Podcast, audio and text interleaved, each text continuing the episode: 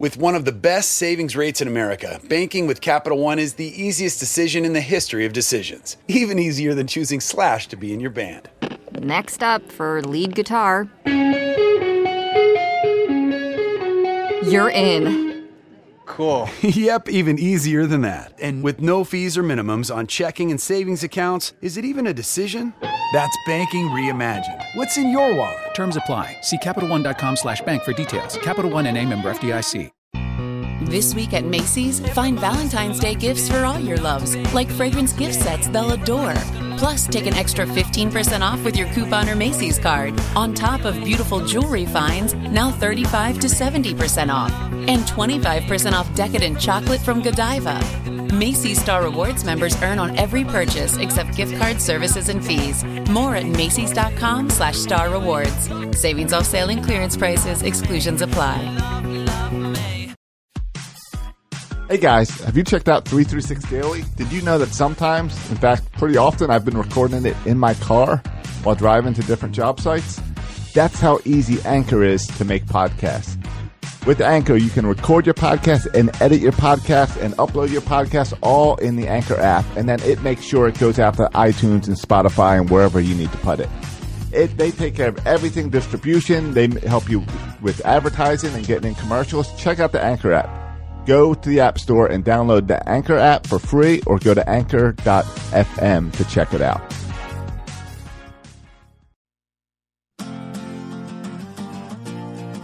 Section 336, Matt, Josh, and Bird are at the games, hidden behind home plate.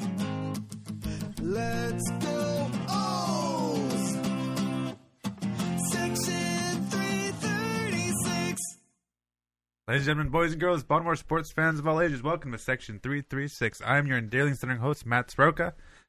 And as always, I'm joined by a guy who turned down an offer to be a commentator for the AAF League to continue to do this podcast for free, the button lover, Josh Sroka. Yeah, I could have done the AAF, except I would have had to know uh, when those games are on TV. Yeah. I, I, I think they're on Saturdays, but then I saw people tweeting about it today too, so I don't know. Yeah, a lot. I didn't realize the games were on until people started tweeting about the AF. Right, So, right. Good for them. We're also joined in, in, in studio today by Ryan Blake. Ryan, welcome. Hey guys, thanks for having me back. It's uh, been a little bit, but I'm thrilled to be on. Yeah, we're excited to have you on. Uh, the guy with the best Twitter account, Twitter account in, in Birdland. It's Uh, debatable, but I'll take the compliment. Yeah, well, not not your personal one. We're just Right, going with right, the right, right. OO's fans problems. We'll praise you on that one. yeah. Sounds good to me. The other I'm one, the having other fun one with it. just like eats crowns and stuff. yeah. That, that- I got another one coming too. I haven't posted it yet, but uh, Chris Davis is the reason I bit the bullet this time. Hey Bert, All right. Hey, we delayed your intro of Bert long enough. Yeah. 7:30 hard start, huh? Well, you know, we don't mess around in this place. 733. What's up, Rag Eye Blake? hey man, how you doing? doing good, man. It was the countdown was going on for 20 minutes, and once that hits hits the buzzer, the, 20 the buzzer, minutes. boom, goes the dynamite. That, Yeah. ca- that countdown on Facebook started six hours ago. yeah. It's like whatever time I typed it in, and then it just We had a gives you line of notice. listeners for six hours just waiting. Just for me?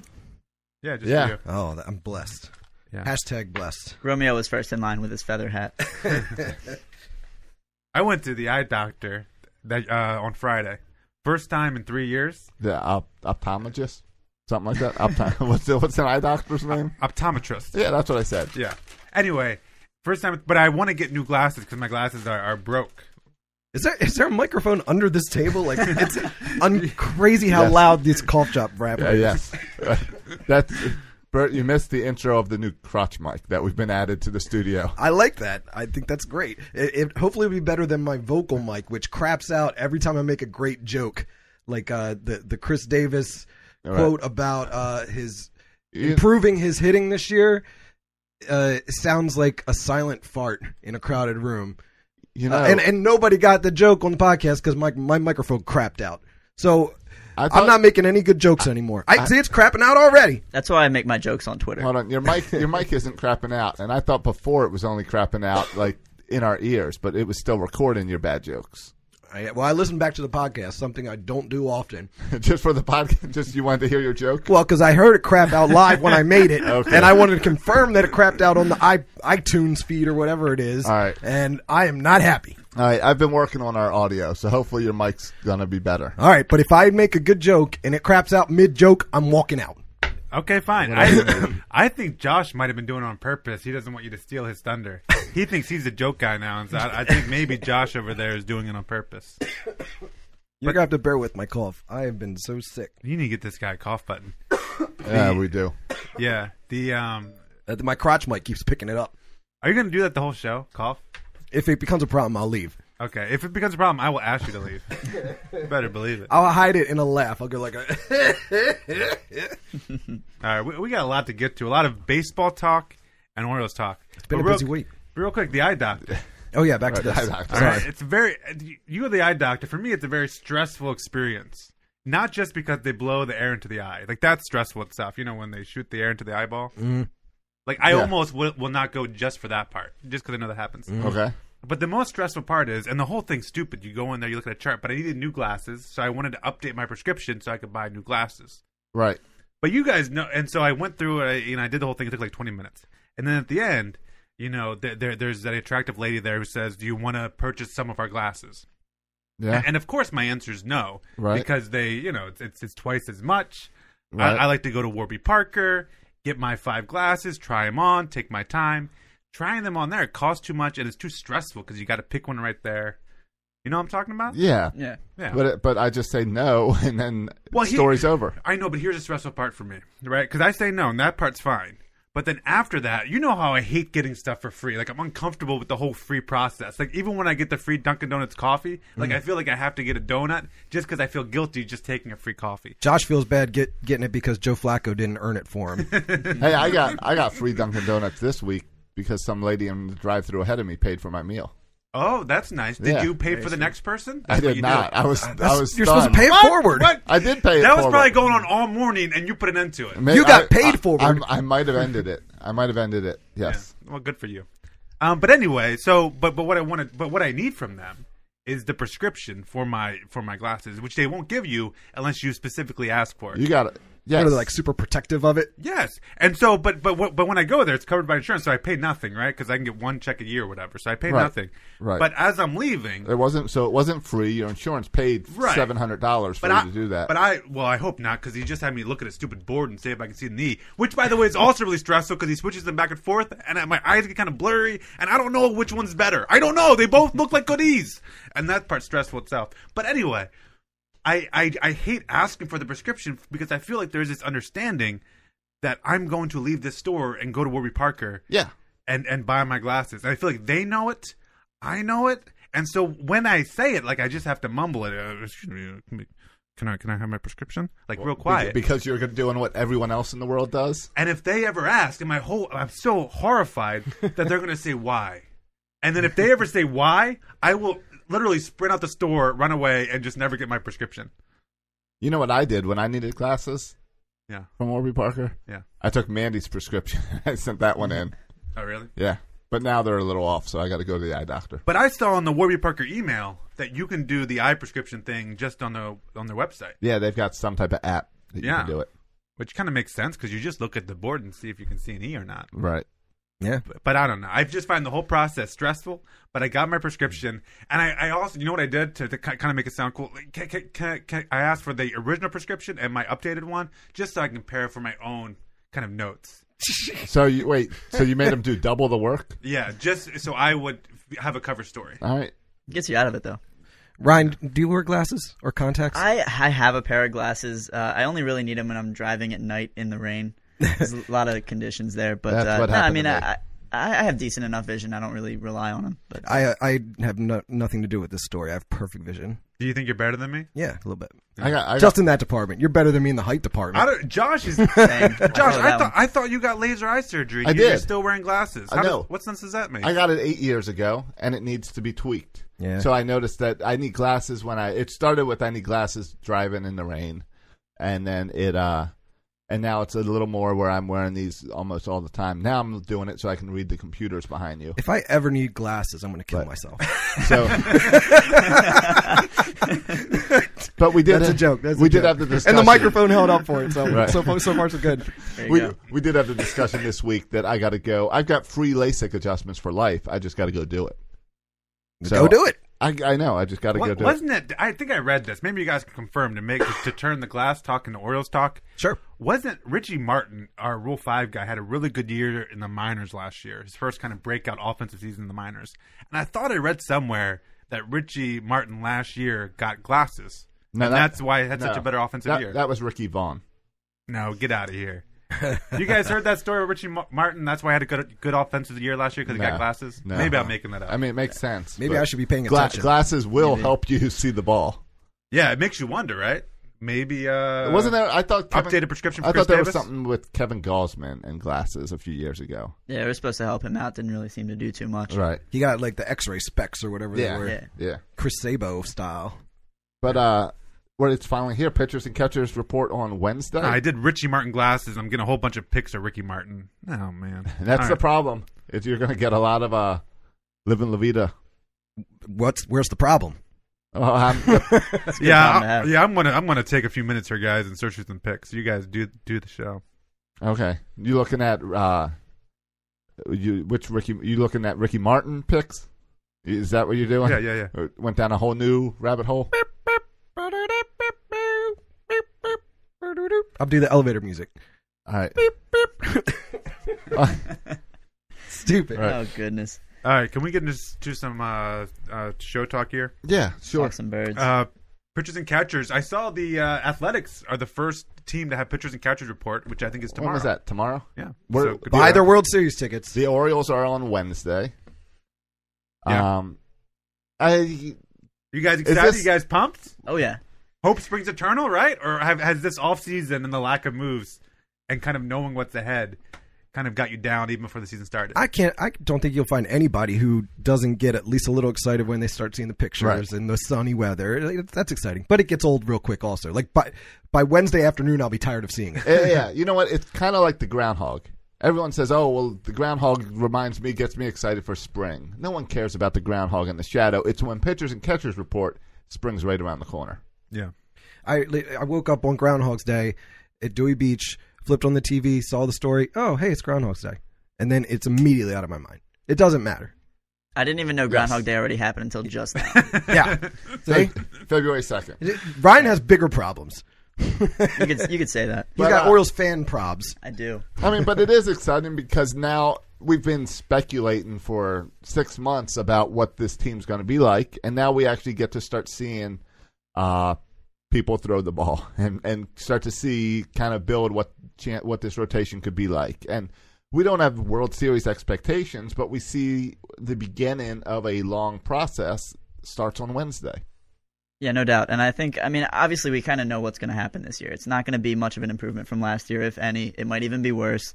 But we're at that point where I'm I'm encouraged by, you know, I went to FanFest and I sat there for for Mike Elias and Brandon Hyde and and Sig Meidel and uh, Kobe Perez, and I'm encouraged by what all of them said. They weren't spewing the same things that kind of that Dan Duquette would tell us in terms of you know what we want to hear. Bert, And, Bert's uh, got his audio on his sorry. computer Okay. again, throwing everything off. No worries. But uh, you know, I I feel like when Duquette was in charge, it was kind of the same story every year. It's we're trying to compete, we're trying to you know put a good team on the field and and try to compete for a wild card spot, make it to the playoffs, whatever. Now it's we understand that we're behind the curve. We need to catch up to the rest of baseball before we try to get ahead, and that's what's really encouraging to me is that they understand the position that we're in now, and that it's going to be a process before we're competing. Yeah, yeah, and there's uh, and we'll get in more to it as we get closer to the season. But there's a lot of I think players to be excited about and players to watch to see how they perform this year, uh, both in the in the pitching and, and offensively. A lot of players that maybe you haven't heard of before that would be interesting, right? Because Mike Elias has been clear that there are going to be some players on this team right now that are going to be part of the future. I don't know if we know who those players are quite yet, uh, but I think we're going to find out pretty quick. And I'm Right. also really excited to see um, not just about Michael Elias bringing in players, but what he can do with the players that are already here as far as their development, right?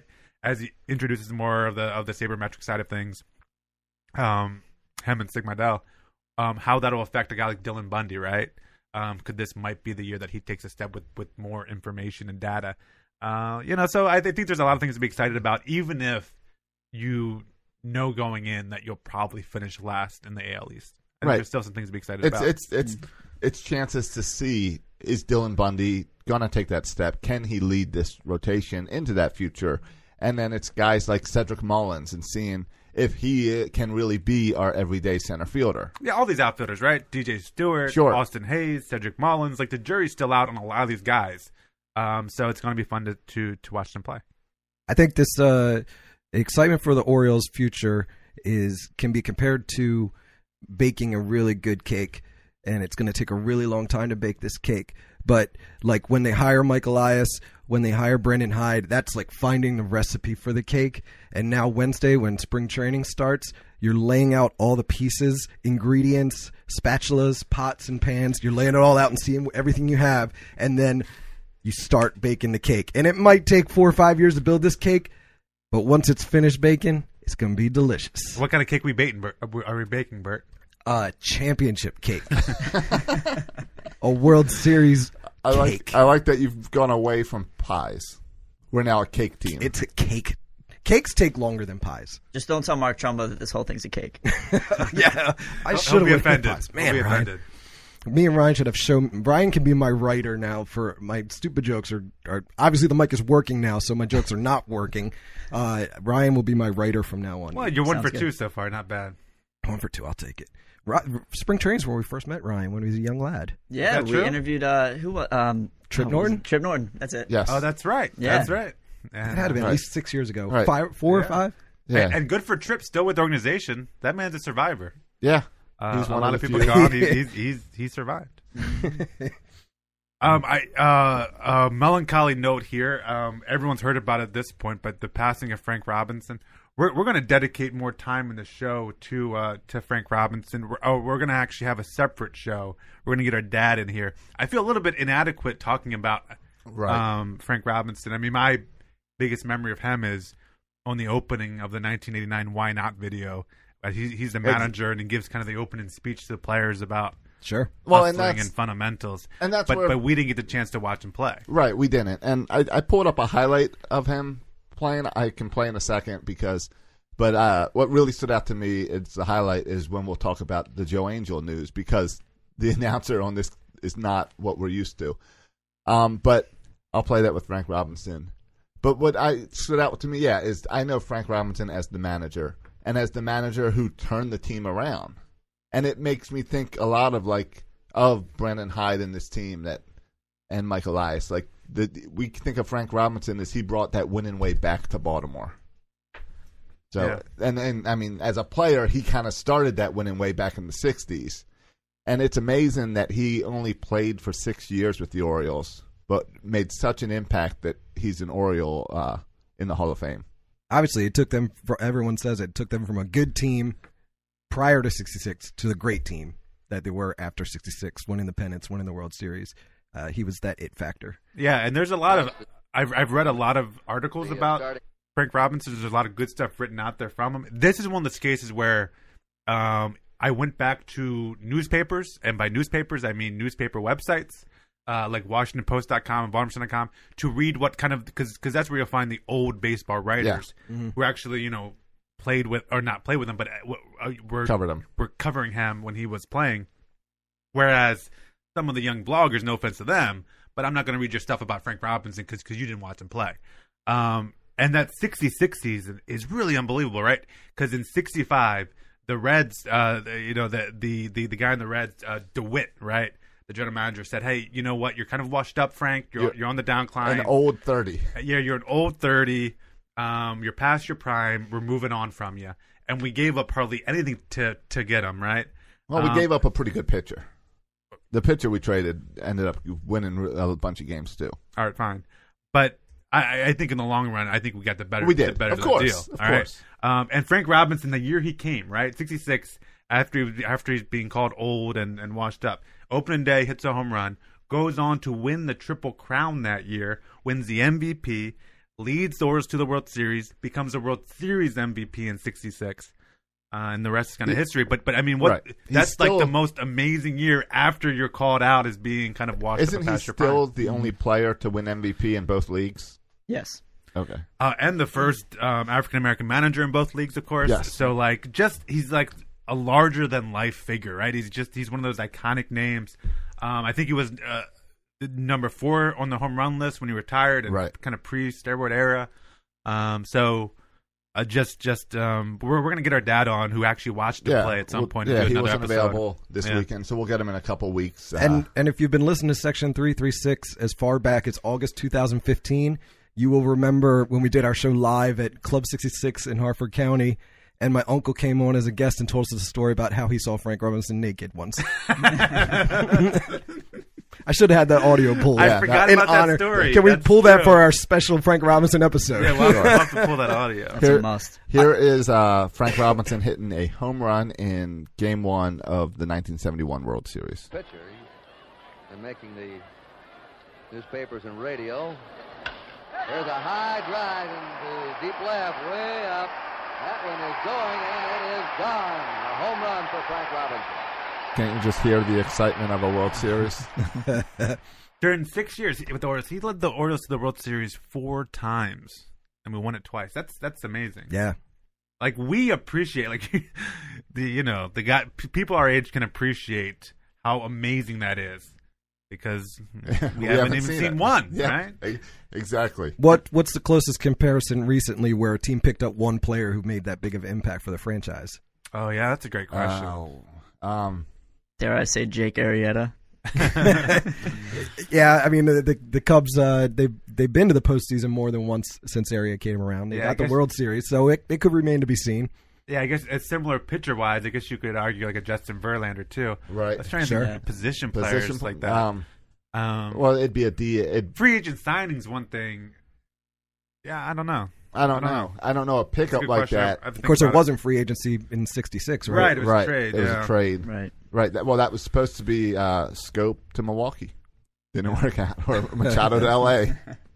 Uh, I, and I know we're saving a lot of this for more Frank Robinson talk later, but uh, thoughts real quick on uh, how the the team honors him. Do you see like a uniform patch or something like that?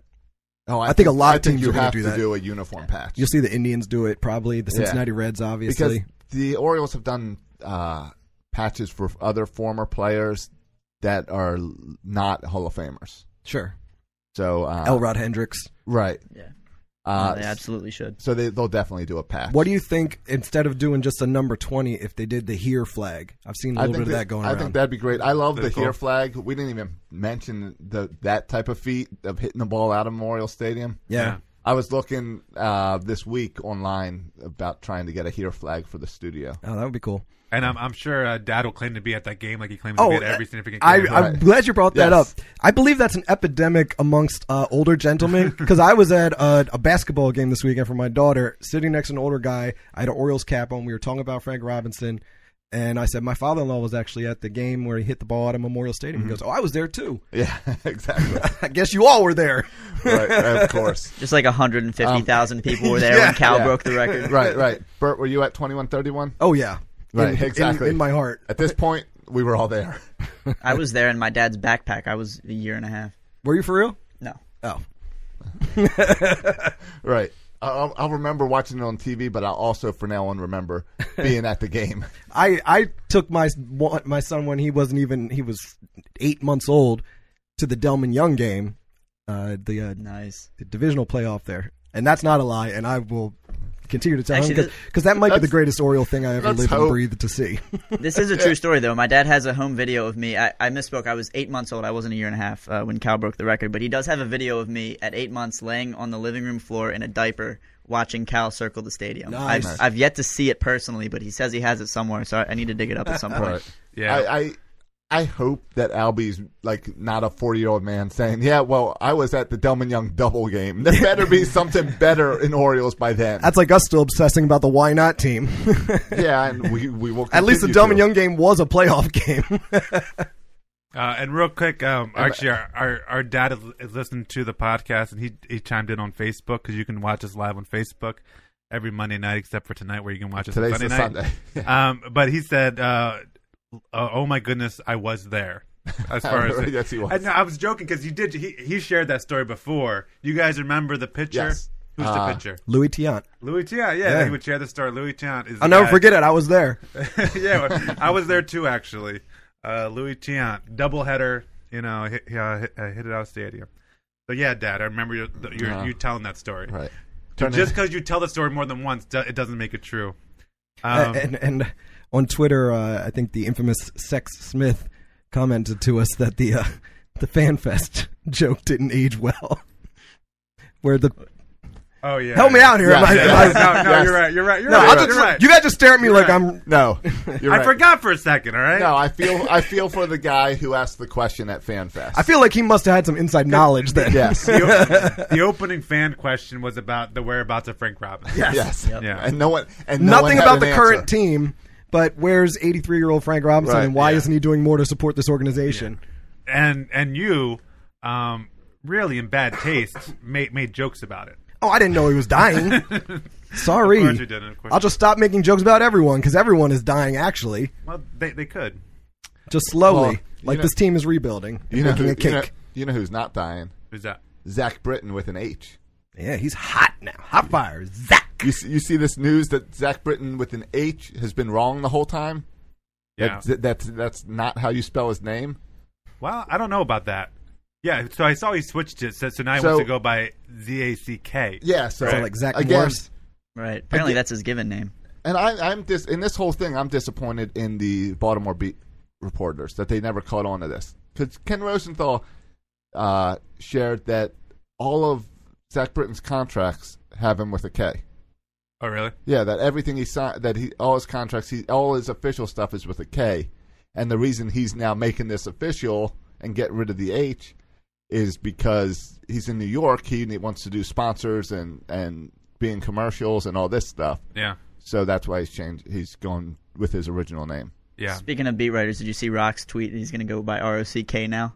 Yeah. Rock Kabako. That was a good one. But no, this is this is. I mean, Zach changing his name is bigger news than than when we found out Fausto Carmona was really Roberto Hernandez. this is this is a huge deal. No, I, I I disagree. I don't think it's a huge deal. Uh, he signed with the Yankees. it's He- just he- weird. He's dead to me. I He's know, dead like- to me because he's with the Yankees. I do like the timing that we can keep our Zach Britton and they can have the Zach with a K. Yeah, and by the way, according to um, my uh, Google Doc, I get the red squiggly line under Z- ZACK, so they don't uh, see, see see see that as the correct uh, spelling of the name. So that's I don't. I don't think your spell check does names. Sure. Uh, ZACH isn't underlined. All right, I don't know. I, I don't want to offend anybody who listens to the show named Zach. Well, it's too, but late. you've already offended people who. it's common knowledge the top three spellings of the name Zach. Number one, obviously Z A C K. Zach Britton got it right. That's the right way to that's spell. it. not It's the, number coolest one- way to That's spell. not it. the number. one- That's not the most popular. But And I, whatever. and go I think ahead. the I H go is on- the cooler. The that ACH way. is no, most popular, but whatever. opposite. It does. It might be the most popular, but it's Yes. not the coolest. The second coolest is just cooler. ZAC. ZAC. Zach. No, that's not even a real way. to Z A C spell Zach. H. Wasn't that the dude who did like Ghost Adventures on on some TV show? I'm sure it, it sounds like something a ZAC. cool guy named Zach just ZAC would it do. matched his hair. His hair was super cool. you would do ZAC over ZAK. No, Oh well, that is how Zach. ZAC's Zach- in the middle. So ZAC is Zach Efron. Perfect Oh, yeah. example. Perfect example. Thank you. well, on, on Britain's Wikipedia page, first of all, they're quick because they already changed his name to Z A C K. Uh, but on his Wikipedia page, it says his full name is Zachary Grant Britton, spelled Z A C K A R Y. oh, well, that's just So when messed it's up. when it's Zachary, you usually see it with an Oh, H. Yes. Right. So now he is. He's wrong, actually. I mean, if Wikipedia is is as accurate as it always is, Yeah, I mean, if your name's Zachary and Yeah. you shorten it, unless you spell your name Zachary with a K. Well, that's what he is. That's that's what I'm saying. It's spelled That's a- Z A C K A R Y. Oh, it is. Yeah. yeah, yeah, yeah. Well, that's As, a, as Bert said, if Wikipedia is as accurate as Yeah. it tends to be, well, that's that's a, a different way to spell Zachary. Yeah. then it says known professionally as Zach Britton, Z A C But it's H. it's so weird because he's. It's not like he went two, three years at this. He was in the Orioles organization for like twenty years. Yeah. He's an old guy. Yeah. I mean, and you would think. I mean, it was up to him, right? At some point, he could have said, "Hey guys, I mean, let's it's, get my name right." Right. It's like if Cal and and breaks isn't the it a little bit streak weird that and he then he didn't say anything? says, "Actually, I'm Cal with a K. Yeah. I mean, it's just it's weird that he never said anything. I- and I want to know how did he sign his balls, Sounds like a personal problem. or all right, how did he sign his cards? Like if you got a Zach Britton signature, or did he just do Z Britain? Yeah, I'm sure we can look up uh, Zach Britton's signature. I mean, Let's- let's get to the I'm bottom still of with this. Matt on this though. This is more of a Yankees problem. Yeah. definitely. Yeah. As someone with a And few Oriole Zach winner. Britton signatures, it, it definitely looks more like an H. But it's I mean when you're cursive scribbling it, All right. H and K looks. so either way, he's Let's get a he's- handwriting he's analyst been- in here. Either way, he's been uh, helping promote the lie. Yeah. He could have corrected it at any point. Yep.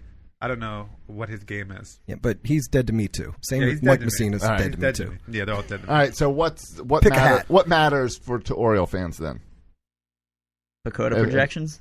Pagoda? Is that where you want to go? I don't Yeah. know. Do we? Yeah, let's talk about Pacoda projections. So th- they have us to win 57 games this year. So I don't know who over there is drinking the orange Kool Aid, thinking that somehow we're going to be better than last year, Right, win ten- 57 games. Ten more wins. Bacoda always thinks that we're, Orioles are going to be awesome. Bacoda loves Orioles so much. What? Don't they always put us in last? Yeah, they always Yeah, they put us in Okay, last. th- you throw me off. Yeah. Um, you do you guys care about the, P- the Pacoda projections? I didn't last year, but maybe I will this year. Yeah, Uh, it's something to talk about in January, February, but Yeah. who cares? yeah. I was looking at some of the like they have us like they give the run scored, how much they think run scored, Well, and and, And, they- doesn't it all start with you, you, how are you going to project anything when we don't know the starting rotation? We don't know the outfielders. We don't we don't know who's playing second base. yeah. Like, how do you project when you don't know players? I mean, I think you have a good idea. You take guesses, right? I think VR is going to be a second baseman. You can take a good guess All at right, that. who's going to be your shortstop? Richie Martin. they're or guessing Ricky that Ri- Martin. Yeah, they're they're guessing that Ricky, Ricky Martin will be it. Um, but I, I saw th- they they have us giving up uh, or scoring six hundred and seventy two runs, and they get have a, have us giving up nine hundred and two runs, which is by far the most in baseball. And I thought that sounds kind of high. And then I went and looked at last year that we gave it we gave up eight hundred ninety two runs. So we're going And to that give was- up even more runs this year. Yeah, and that was with Kevin Gossman and, and, and Right. Zach Britton for half a year and stuff. So actually, that kind of makes sense that we get nine, That pitching 902 will runs. get worse. Yeah. Yeah, and, and the offense, I mean, that's about what we put up last year as well. So, yeah, I mean, I, it, ki- it kind of makes sense. But then if you look at it, they go, kind of go player by player, and some of them are surprising. Like, do you know who's projected to hit the most home runs for us? Mark Trumbo. Mancini, Uh, Mancini's second at 21 home runs projected. Davis. Are they saying bounce back year? no, I would say no- David, no? No, they he- uh, they, they only have uh, Chris uh, Chris Davis at twenty home runs. All right, then it's uh, DJ Stewart. Uh, no, I have no idea. No, Renato Renato Nunez they have at twenty two home runs. Which Wow. Okay. I'm not even Let's give him convinced a that he's t-shirt, going to Mike. be the starting third baseman. Right. But, um, and and the, the other thing that was surprising was that the pitching ERAs. Um, every starter except for Dylan Bundy, they project to have an ERA of of, uh, of over five. Like they project Alex Cobb to have an ERA of five point uh, two one. That would be disappointing if Alex Cobb Yes. has an, an ERA of five point two one. I know I had a bad le- year last year, um, but then if you look at our four and five starters, you understand why we're going to give up so many runs. Because right now, projected to be our four and five starters are David Hess and Josh Rogers. Um, yeah, that, the, that's where all the runs are coming. yeah, th- they could have an ERA of ten. And and Nate Carnes, um, they are projected as getting our best ERA from a starter, but they also don't have him pitching the whole year. I think some injury concerns. Do they have uh, Cobb pitching the whole year? Because I think the hope for Oriole fans this year Yeah, is they that do. Cobb has a decent year that we can flip him in July.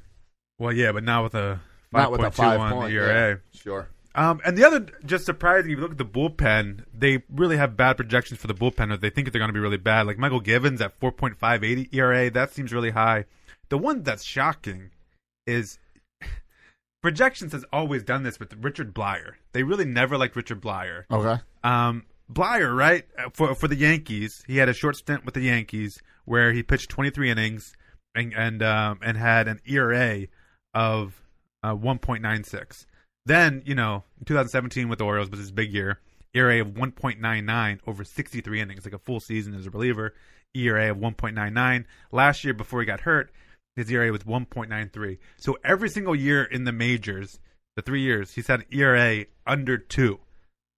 Do you know what Pacoda has him? His projected e- ERA No. Four. five point three two. Good grief. An Well- ERA over five for well- a guy his entire career has been under two. Isn't that kind of crazy? I don't know. Maybe they see it as the, the Orioles' defense is going to be so bad that Well- there's nothing that that will not be helping pitchers. Right. Like I, I think that's probably part of it. For all all the numbers are inflated, probably because bad. bad Not to pitching, inflate but- it to 5.31, though. Yeah, they have our, our best reliever ERA. If you're just looking at ERA, E our best reliever they have as Tanner Scott, friend of the show. They don't know anything Yeah, about exactly. us. Yeah. So, see it. um, They don't know anything. They picked them to win 70 games last year, and they were way off. yeah. So I think our bullpen will be better than Pacoda's projecting, but I think the starters like David Hess and Josh Rogers could be worse. Um, we can talk about the Nick Carnes signing. That's kind of interesting to me. Nick Carnes. Um, he's he's coming off a couple injuries. I think it's a low risk kind of thing. I mean, Sure. he, he's he had a good year in 2015 with the Royals, right? with the I think it was the Royals. Yeah. Um, but I mean, he, he hasn't pitched since July of 2014 when he went down with uh, some type of shoulder injury, and then he sat out all of last year with elbow inflammation, which is a terrible sign for someone who's still on the better side of 30.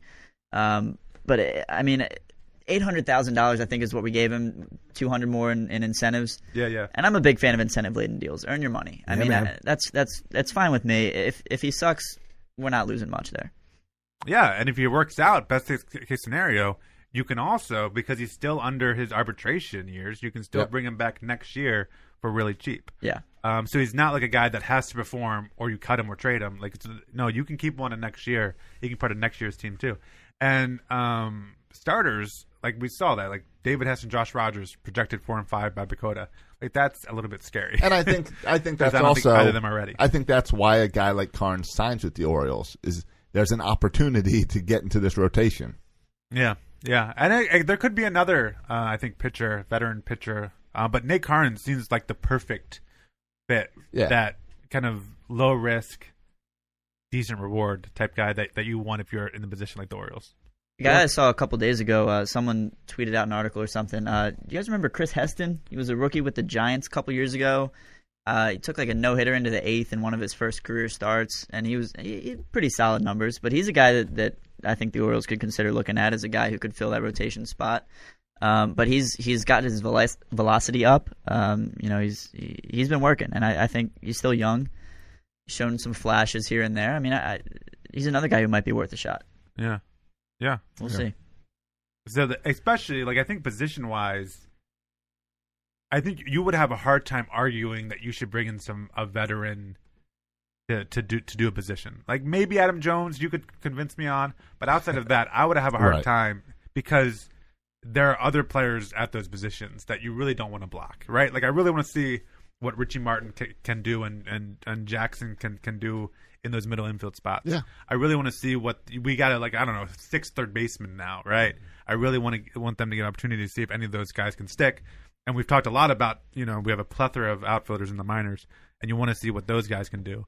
But pitching wise, like I really don't want to see what David Hess can do. I don't. Like I've seen what David Hess can do and I don't want to see any more of it. Um, so I think there's openings there in that pitching rotation, and then you have a lot of guys like our best pitching prospects right now are in Single A, right? Like the D- DL Halls and the Grayson Rodriguez. Like they are not ready this year or next year. They're still wait ways off. So I think there's an opening there for the next like two years as you wait for those guys to get here. I'm with you on Yeah, that. we all agree. All right. Um, and there's also like I think there are some guys in the high minors that actually are really interesting as pitchers that I'm curious to see how they do. Like Dean Dean, Dean Creamer is it? Um, Great name. uh, Dylan Tate. I think th- th- those are a couple of names to watch out for. Keegan Aiken was not mentioned in in uh, uh, the prospectus as being a, a contributor to the major league squad, but I think Keegan Aiken could be a guy that, Aiken Uh, Um, won the minor league triple crown last year at Double A, yeah, There you go. the pitching triple crown. I mean, yeah, yeah. So he's and and and, and he's a lefty, uh, a lefty starter. So I think there are some names in the high minors that might be of interest to the Orioles, but I think they're going to have to prove it at AAA before they get the uh, the old call up. All right. Yeah, and I mean, that's not. That's part of the excitement for this spring training and pitchers and catchers to see how those guys develop with this new pitching staff. It's all new. Uh, it's a whole new staff in the minor league system in the majors, and to see how they work and how they develop pitchers. If we see a focus on spin rate and stuff like that, is part of what we want to watch for with spring training. Yeah, it's a little hard because like I like Dylan Tate and and Creamer, and I think like Zach Pop is an intriguing guy that we got in the trade as far as the, the bullpen goes. But like none of them are like in anyone's top prospect rankings, right? Yep. Like there, there's no there's no one in the high minors that people are really ex- pitching wise, and the only hitter really is Ryan Mountcastle that people are excited about. Well, I think that means all these other guys are projects. And Right. when you're bringing in this new staff, maybe they can do something with these projects to make them click and turn them into those high prospects. Right. You see, uh, this is not in the show notes, but you see Keith Law uh, ranked the Orioles dead last as far as farm system Yes. goes. Yep. Keith, Keith Law is an idiot. I, I can't stand that guy. And I heard him on 157. I think you guys heard the interview on 157. No. Like, all he kept on talking about is the ownership. Like, he hates Right. the He ownership hates- so much. Well, and that's and maybe been that with way good for years, reason. yes. Yeah, maybe with good reason. I'm sure he has his reasons. He has his connections to, to, to Baltimore. But but he kept on blaming ownership, ownership, ownership. Yeah, we get it, Keith. You, you don't like the ownership. Uh, but do, but do no you think one- that a professional guy like that who sees ownership and farm systems for just about every major league ball club comparatively and still ranks the Orioles lowest would just say it just because he's a grouch and doesn't like the ownership? yes, He's no, being unprofessional. Well, well, no, I don't think so. I think, but I think with everything, right? We all bring our own bias into things, right? course. Even if we don't realize we're being biased, right? so they might not be dead last, but they're pretty darn close to last, and maybe his bias pushed him to the bottom. I mean, I, I don't think I don't know if Fangraphs have released their yet theirs yet, but I you know I've read articles in Fangraphs saying that they would be projected around twenty. So then I mean they're not a top ten farm system, but I've never seen Keith Law is the only guy that I've seen put him near last or dead last. okay. Um, and I think like if I was asked to do this, I would probably rank the Orioles higher than I should because I would be pro Orioles biased. Like I think everyone has these bias that even if they're not aware of it, they kind of have because you, you watch players over and over again and you like certain players more than others. Like that's bias, right? That you Sure. prefer certain players over others. Um, and he even mentioned I heard him on a, a different I heard him on Buster Olney's thing where he lives in New York or something like- Delaware. or De- He De- lives in Del- Delaware. he lives in Delaware. uh, well, anyway, What's where, his address? I, don't, know his address. I just want to talk.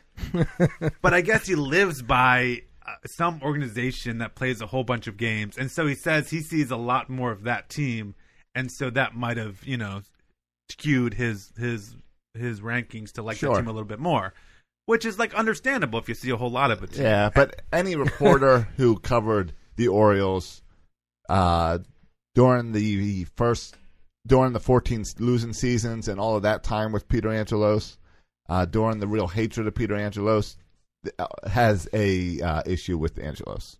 Yes. Yeah, So- and like I said, with, with good reason, probably. Yeah, so I, I could totally get that it's hard to trust that uh, anything good could come out of that organization. Yeah. And like he didn't have, for example, like he didn't have Ryan Mountcastle as I don't think he had him as a top 100 prospect. When most other people have him as a top 100 prospect. I know there's some issues with his defense, and that's that becomes kind of interesting, right? Um, like Vlad Guerrero, he didn't have as his number one prospect, even though everyone agrees Vlad Guerrero is the best hitter Right. uh, But in all the defensively minors. now. But Who was his number defensively- one? Did you know? uh, shortstop. I'm, I'm blanking on the name. It was Yeah. it was a shortstop, and this whole argument was because the sh- the shortstop could um, could influence the game more, and Yeah. his base running was better, and all of that. Um, he compared it to the you know the Miguel Cabrera Mike Trout compar- fight they were having a couple years ago over the MVP, right? Like best hitter as opposed to all around player. Hmm. Anyway, Well, you know, the best thing to come out of being ranked last or thought to be the bottom of the barrel in all of this is you just got to prove them wrong. Everyone likes a good underdog story. It, c- it could be why not 2019, like we've talked about a hundred times already. 30 years later, Frank Robinson just died. Put that to rest. Now we need a new why not put a team. patch on. Right, right. Put a patch on it. You- yeah. well, uh, you know, the one thing we didn't talk about Frank Robinson is uh, the Orioles' legacy. And remember, Frank Robinson is the player that Buck Showalter got upset because Josh Hart didn't know who uh, Frank Robinson was and made Yeah. him go Big- do a, a go book and write, report on write Frank an essay Robinson. on him. Yeah, yeah. Right. So maybe the maybe Bert's right. Maybe this whole team of young guys can get behind the legacy of Frank Robinson and go with go have fun this year. And get us almost to the playoffs. all right, right. hey, sometimes the best the best seasons are the ones when you go in with no expectations. I agree and, with that. You know, you play loose. Sometimes you play better when you play Right. loose like that. You got nothing to lose. That's like in the NFL when it's getting close to the playoffs, end of the season, you play these garbage teams with nothing to lose, and then you see some upsets because they're going to throw some crazy stuff out there. You got nothing to lose. Why not? exactly. See, the Orioles run a Philly special out here this year. One other thing about the Bakota, before just the Bakota projections, Yep. I know there's a lot of talk about you know tanking, um, But if you look at the projections, like the Orioles are projected to have the worst record in baseball. Right. No need to tank.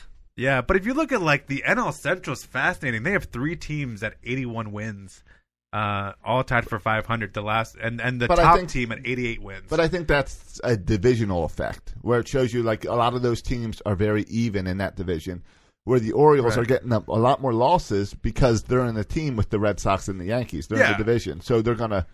I think that's kind of showing uh, divisional bias and how your division affects your team. Sure, and according to Bakota, the AL East is the only team that has more than in the Division. American League, the only division in the American League that has more than one team finishing above 500, and they have three teams in the AL East: the Yankees, the Red Sox, and the Rays, all projected to finish above 500, and every other division in the American League just has one team Right. projected to finish over um, 500. The other thing that's interesting is the the Nats, the Mets, Phillies, Braves, all within four games in the AL East according to projections, which like screams out, why isn't one of these teams Grabbing Bryce. trying really hard to Right. grab Bryce Harper? Man, like this could be the guy because there's Right. you know such a small area separating every team in the NL East. You would just think that you know Right, one of those sign that players guy is going to could- get you four wins. yeah could push you over the top. So, yeah, yeah. If it's all you kind need of is four amazing. wins or you know a small number like that, just to push you over the top. Of course, everything I'm reading, the reason Bryce Harper's not getting signed because he's not that good. yeah, that- Overhyped. Yeah, Yes. that's the narrative. He now. was really Yeah. only had one good season. yeah. I don't know if that's true, true or not, but that's what people on Twitter tell me, and that's what I'm Yeah, I don't inclined to believe. Yeah, I say they don't. I wouldn't sign him just for the hairstyle. If you want to change my opinion on something, just tweet it at me. It usually, usually works.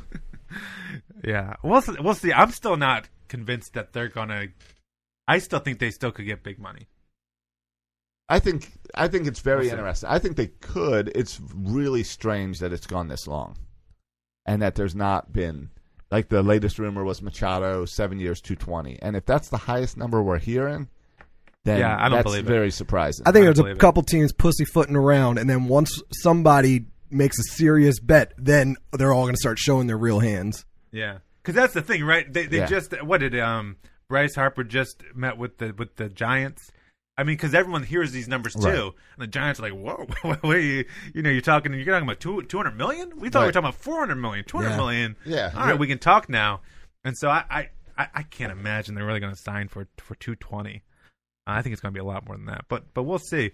And the White Sox, according to Bakota, the White Sox really don't make sense for Manny. I mean, they have them projected to win seventy one games. right. So Manny will get him what to seventy five games or seventy six Yeah, games. might as well come to the Orioles. That's what I'm saying. I like the way Bert's How about thinking how about here. the Padres? Padres were in on that talk too. yeah? That's a, that's another example, right? A, te- a team projected to get seventy five wins, right? Not not a team, pro- but then you know Right. San Diego, I think they have a different philosophy or something. I'd be Um, all in on Machado to the Padres. Well, they're, Oh, yeah, they're I would already too. a young and exciting team. They Yeah. got ten, what ten of the top 100 prospects, I think. That's that's a team that already looks good on paper for years to come, and I think Manny would would, would And it- make that organization a lot and of it's fun. really far from Baltimore. And they look good on the field. I think they're bringing back the throwback uniforms this year. oh, thank God, Brown. Yeah. those are amazing. Yeah, and they could topple out the Dodgers. I'm not the Do- I'm not a fan of the Dodgers, so that's, that that would be good too to see them overtake the Dodgers. Yep. down with these big market teams. Um, something that's keeping the big market teams in power though are the rules. Can we get to some of the, these rule changes? Yeah, Oh boy. yeah. So uh, I first of all, before you read them, Josh, you can read the rules. I just want to go on record saying I love all of them. I was I really do. Uh, but Josh, I can let you go over the rules, and we can talk about ones you like or don't like. No, I'm just I going to go was- on record saying I love them all. I was shocked because when I read them, I li- I liked them all too. I, I Really? can get oh, behind that them is all. shocking. All right, so uh, let's start with the first one. Pitchers must face. I changed my opinion now. I hate them Right. all. Pitchers must face three batters. Uh, of course, uh, unless the inning ends or the pitcher gets hurt. But a pitcher must face three batters when they come in. Right. But except This when the is the- inning ends, I feel like it's a big except, right? It's a big except. If you go in with two outs, you get one guy out. Right. You can be done. You did Right. your job. yeah. yeah, and you go in there and get the one big bat out, you go, you're done. So Yeah. I, I I like that one. I, I understand that like you don't even see that like that won't cause an issue, and I can see that being a lot of controversy for teams like the Yankees and all. But I, I have no issue with that. Do you guys? I don't have an issue with it. I think it's it's pretty solid. Although the one thing that that might upset me about it is it might take away some moments like Chris Davis hitting a homer off Boone Logan, and uh, I don't know if you guys, I'm sure you do remember that game, the Cal Statue night. Yeah, yeah. And they brought him in after Jones and Reynolds went deep. Boone Logan came in just for Davis, and Davis Other sent the one first batted. pitch onto Utah Street. Right. Yeah. It might take away some scenarios like that, but all in all, I mean, I I, I think it's it's a solid. That's to speed up the game. Yeah, that's to speed up the game. Why don't they just stop warming up from the pitcher's mound when you're bringing a guy from the bullpen? He's already been warming up in the bullpen. Bring him out and let's go. That Oh, would I- take away a whole commercial break and at least 10 minutes. yeah. That's what I've been saying the I'll whole see- time. And it Dude. doesn't have to change the whole structure of the game. If Oh, you're- but I think that Maybe give I, him five throws. I understand that. How I about think zero five, I- throws? well, because He's had a dozen and a half from the bullpen. I get already. it, but once you come in the game, there's you want to find that s- that pinpoint again, find what you're focused on. I can Right, you get a understand feel that. for the rubber. These a guys are little bit. professional pitchers. How much hand holding do they need? All right. Well, speaking of pitchers, apparently the way you speed this game up is all about the pitchers. So oh, hold up. I want to get one thing, uh, uh, one more thing on the three batters. Yeah. The reason, the only reason I don't like it, but I don't care anymore, is it would have ruined, as if it wasn't ruined enough, the career of my favorite Oriole, Ryan Mattis. If they had this rule when Ryan Mattis was his lefty specialist, just for Ortiz. just for Ortiz and, Ha- and Hamilton, that was the only reason he was there, and it would have ruined his career faster than his career was already ruined. Yep. Um, but but I also think it's kind of a non-story because I think most, even lefties nowadays, most pitchers pitch like an inning. Yeah, and I it's- think the game is changing to be the relievers are so dominant coming in 100, whether you're lefty or righty. I mean, Josh Hader isn't coming in there pitching to one guy, right? Like most the the good relievers, and a lot of them now are really good, are throwing an, in- an, in- an inning anyway. So I don't think as a, it's as big of a deal as it would have been maybe even five years ago. Right. Or, or I like this scenario. What about you bring in your closer to get the final out in the bottom of the ninth, and he gets that out to end the game, but he hasn't faced three batters yet, so they technically could get five out. they Burgess found a loophole in the rules. yeah, well, right. well played. I, Or- I, or- I'm sure. How about it continues? He has to start the next game. Yeah, That's right. I like that one too. That, that'd be interesting. I Tampa think you're Bay going to be get a all over lot that. of faking injuries, though. Of course, 'Cause it- you know, they'll be that- abused. Yeah, right. yeah. A lot of blisters. You mean the managers and pitching coaches will play Right. dirty? That doesn't sound right. Uh. Or just ro- going out there and break the guy's finger. I'm sure they. Get 'em off the I'm mound. sure they ran the numbers to even propose this as a possible rule change. I would just be curious to see them, like how many scenarios, percentage wise, per game or whatever, is there a relief pitcher that would potentially uh, alter this rule? Right. Like I think. Why of does it even need to be a thing? It's like the Yankee Red Sox rule. Like those are the only teams I can think of that that do this. What that Pitch- each that game do- needs to be six hours long. Yeah. Then and use three pitchers in one inning. yeah. I don't know, but and there's a lot of people, a lot of baseball guys who are pushing back against all these rules and saying like, Don't pace to change the play is game. fine, the Yeah. game's not Old-timers. broken. Yeah, Which is normally the side I take. Yeah, I- that's why I'm shocked. I know. I know. I'm shocked actually too. That's why one of the reasons I said I agree with all of them because I thought it would make you mad. Josh Which is draws the line disappointing for where, me. where we change the rule to run to third base instead of first base. Yes. yes. far. Too I- far. That's too far. Yeah. but but I think any game that's not trying to adapt and evolve and get better is is dumb. And I think what these are are these proposed Yeah. changes. All right, so these these are ideas, and I like that we're coming up with ideas to make the game better. Or you just come become stagnant and you're not trying. Like And try I- to be better. And as fans, I think we've adjusted and we've learned when with watching the NFL that the NFL adjusts their rules every year, and and we see them generally improve. All right, next rule is a 20 second pitch count. I thought they were already doing that, to be honest with you. It was it's being done in the minors already. It's being done in the minors, and they've Yeah. done it like we've seen the pitch clock at the stadiums, but I Yeah. guess they've never enforced it. Yeah, I don't, I don't So, think they've really. I don't enforced it really, much, but I don't really care about that one. Yeah. All Uh, right, just for the Give or record, the average pace between pitches by Yeah. a pitcher is 24 seconds. Too long. okay, Shave four off there. so they're gonna have to s- speed that up. Yeah, Little I, th- bit. I think most of that happens though late in the game with relievers. So Yes. I wonder if you can like I don't know, I don't know, but but I think the good thing about it, the reason I would like it, is because we like more offense. I think that would be more offense because pitchers have less time to kind of get collected, take a breath. You know, you're, you're forcing them to get more of a workout, um, pitch faster, make more make more mistakes, pre- presumably leading to more offense. Well, that's also why, and to uh, keep this with pitchers, it's also why they mentioned that they're looking into lowering the mound, and I think that is about uh, offense, and that the pitchers are getting too dominant, so they're trying to bring offense back by lowering the mound a little bit. That or injuries. I think those are the two things with the lowering of the mound. the strikeout rates are a little bit crazy now. Right. Right. The amount of all or strikeouts nothing. in in games of baseball, it's a little bit crazy. Yeah.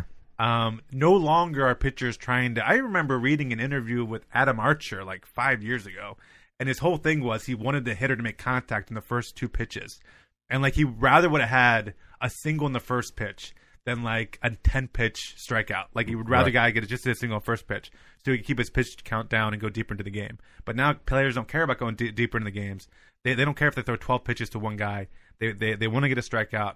They don't want to make contact, and I think it makes the game less entertaining Yes. when all you have are strikeouts and walks and home runs. And Boring. you don't have balls being put in Right. place. Because when you have balls put, be, being put in plays, you have eh, more exciting uh, defensive plays, just more, more runners on base, stealing, like just more exciting baseball.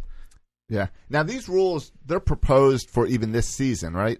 Some of them could be in going effect in 2019. Yeah, but some of them everyone kind of knows are not Right, realistic. of course. Like the 26 man roster or the DH. or the We'll get to. DH, and yeah. that's the next one up is the DH for both leagues. Yeah, this one gets me. Gets my. That's- Love it, get love your it, love goat. it, love it, love it. I, I'm it- all in. That's, I'm all that's in. the on one where I, I I want the American National League to play by the same rules. I don't know if I like the DH or not, but I totally understand that players love the DH because it adds another ma roster spot. It prolongs a lot of careers, so I get why the players' union wants the DH. So if that's what it takes to make uh, the same lu- rules for all teams, especially now with interleague play, then you gotta have the DH. Yet, Yes. both. I like the DH in both leagues for a couple reasons. The first one being the pitcher that we slobber over for his ability to hit is Madison Bumgarner, right? Yeah. He's he's the guy who with the Giants, he's you know he, he hits a few home runs. He's got Yeah. 17 career homers. Good for him. He's a career his his on base percentage in his career is 228. He's a 183 hitter, and this is the best of the pitchers that's hitting, right? Yeah. it's it's almost a free out. You get you know bases loaded, one out. You got the pitcher coming up to the plate in the National League. You want more offense, Right. you add the DH, right? You don't you you don't lower the pitcher's mound to get more offense. You add another hitter into the lineup. I think if you're the Cincinnati Reds, you want to have Jesse Winker in the lineup instead of uh, Anthony Desclafani. If you're the Dodgers, you want Alex Verdugo instead of Rich Hill or Clayton Kershaw at the plate. I just I, I think it's it's it's better for the game to have offense where offense should be. Yeah. Not, not to mention, it helps the American League teams recruit pitchers. How many pitchers have left the Orioles and then they're outstanding in the National League? And part of that is because they face a pitcher. And, Exactly. and we'll see They guys. go to an eight man lineup. Right. We'll see players, we'll see pitchers sign in the National League to kind of rebuild their stats before coming to the American League. So, yeah, the DH makes sense. Let's all play by the same rules. Yeah, I don't really. This is like you know. Remember when Houston had that hill in center field, and every Mm-hmm. Uh, yeah. and everyone's like, guys, this is a really dumb idea. I love the hill. yeah, but like it was kind of cool, but we all knew like this is not going to last. Someone's going to roll their ankle. Like this is not going to end well. Right. This is kind of dumb. Plus, there was a pole in the middle Yeah, the, of the pole. hill, the too. pole was the problem with the hill. The yeah, pole. yeah, like everyone acknowledges this is kind of dumb, and now looking back, it's kind of fun and silly. I mean, the DH, it's it's done. I mean, the D, it's going to be universal DH. Like this is not even.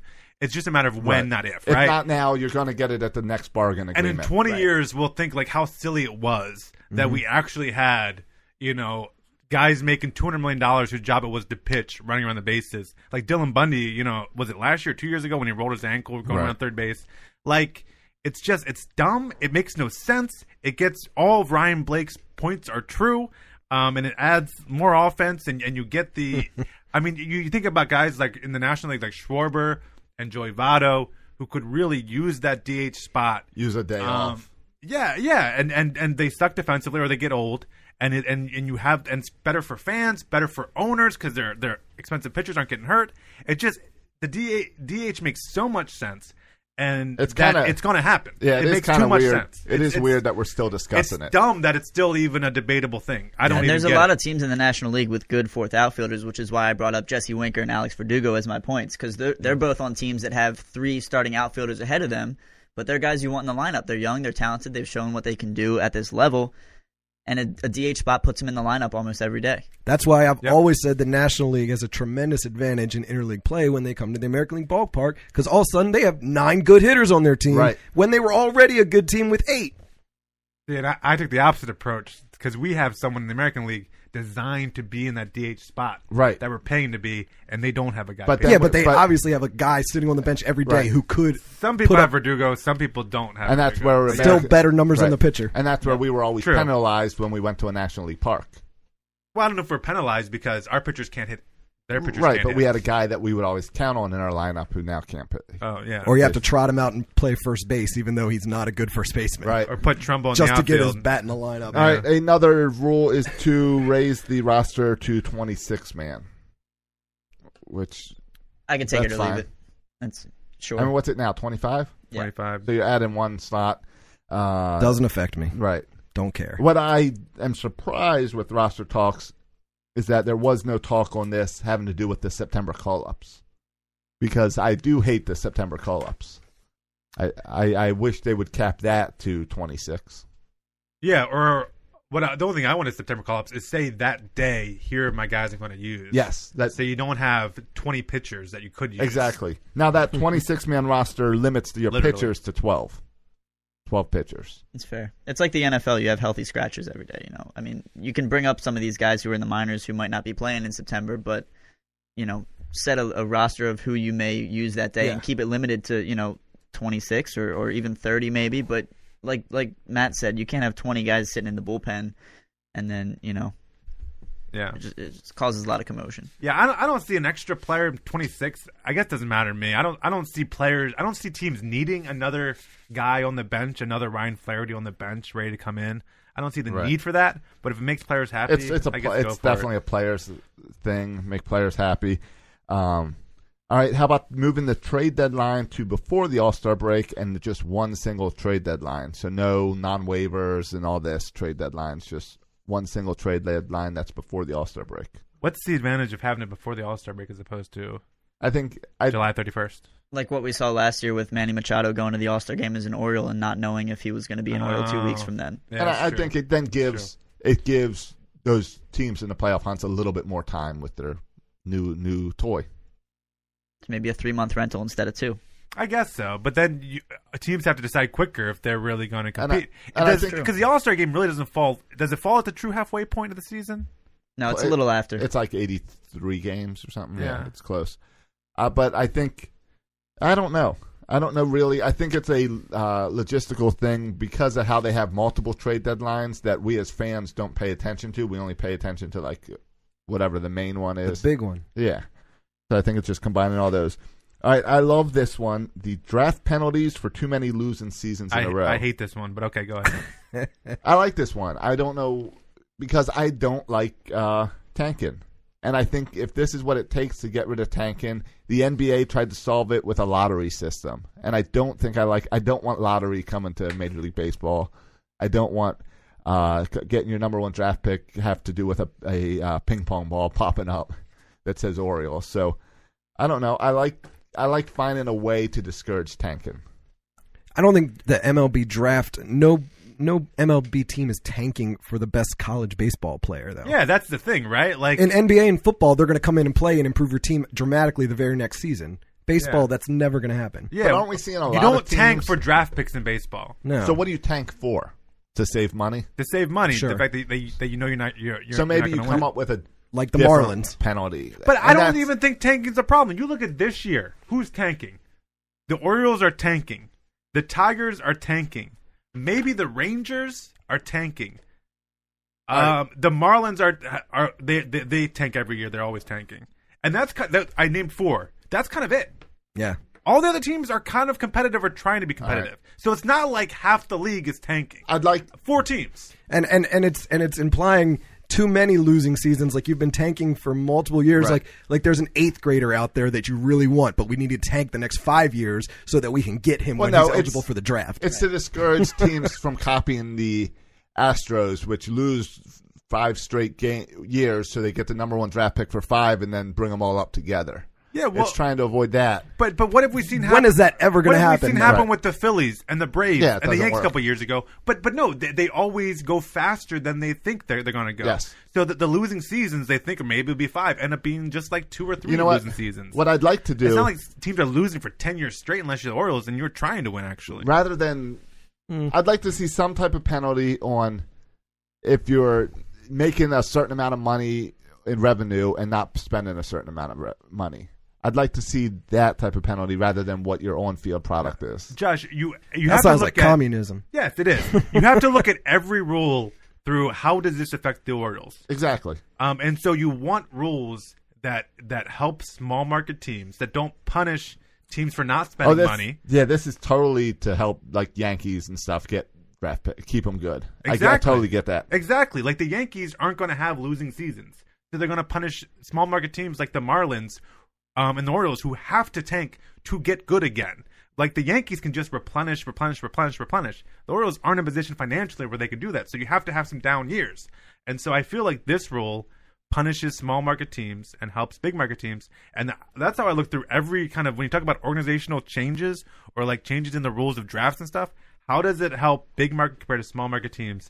Um, to make sure, like this is what baseball needs to to have small market teams compete year in and year out um, with the big market teams. And the luxury tax has actually done a really good job of this, right? Because teams hate to go over the luxury tax because owners all of a sudden owners got really Yeah. greedy and care more about money than winning recently, which is great for the Orioles. But um, so that's why I don't like that rule. I'm with Matt on this one, and I think Matt, another reason that I think you dislike this rule is because if the Orioles had been penalized for losing so many seasons in a row, they might not have had the fourth overall pick when they took your favorite player, Brian Mattis. Mattis, yeah, yeah, it's true. That's my only point on that topic. Yeah. Well, and and actually, the Orioles probably would have been better off having a later pick and not picking Brian Mattis. But Probably. Um, uh, Major League Baseball did make one change they announced this week. The disabled list is now called the- Disabled. the disabled list is now called the injured list. Injured list. here's here's the You got- quote from Major League I Baseball. want to hear this explanation. It says the principal concern. This is a quote from Major League Baseball. The principal concern is that using the term "quote disabled" for players who are injured supports the misconception that people with disabilities are injured and therefore are not able to participate or compete in sports. As a result, Major League Baseball has agreed to change the name "disabled list" to the "injured list" at both the major and minor league levels. All standards and requirements for placement, reinstatement, etc., shall remain unchanged. This change, which is only bre- only a rebranding of the name itself, is effective immediately. Did they uh, kind of just see the way culture's going and were afraid of a lawsuit? was was there like a commission of disabled people who found it offensive every time someone said DL? I, right, don't know, but- but now we got to talk about the IL. Who's on the IL this week? Yeah. Yeah, I'm what? still calling it the DL. I'm sorry. yeah, what? What Rule Five guy for the Orioles is now on the IL instead of the DL. but but what I want to know is I don't think they've gone. This has gone far enough into society. Like my wife, who is ready to give birth at literally any second, um, she has to take disability to you know to when she has the baby. Right. Mm-hmm. So all of a sudden she's disabled, right? After she has the baby for a period of time. Um, and I fill out a form for long term disability just in case myself as well. Um, but she should in the hospitals, she should fill out a not a disability form, Injured. yeah, an injured form. Um, she should take uh, injured leave, not disability leave. It's all about inclusiveness. That's right. It's gotta just keep a everybody word together. though. It like I know. you're either able or dis what's the opposite of able? Disable. yeah, and you're and, and when you're in disabled list, you're temporarily disabled from performing this task. Right. Yes. Which I so think you were makes sense to me. not able to play Right. baseball. Yeah, it was the disabled to play. But like Josh said, we're just conforming to the culture that, that it is what it is nowadays. It's true. I can't wait till I'm dead. Because don't allow about death. Because disability Frank.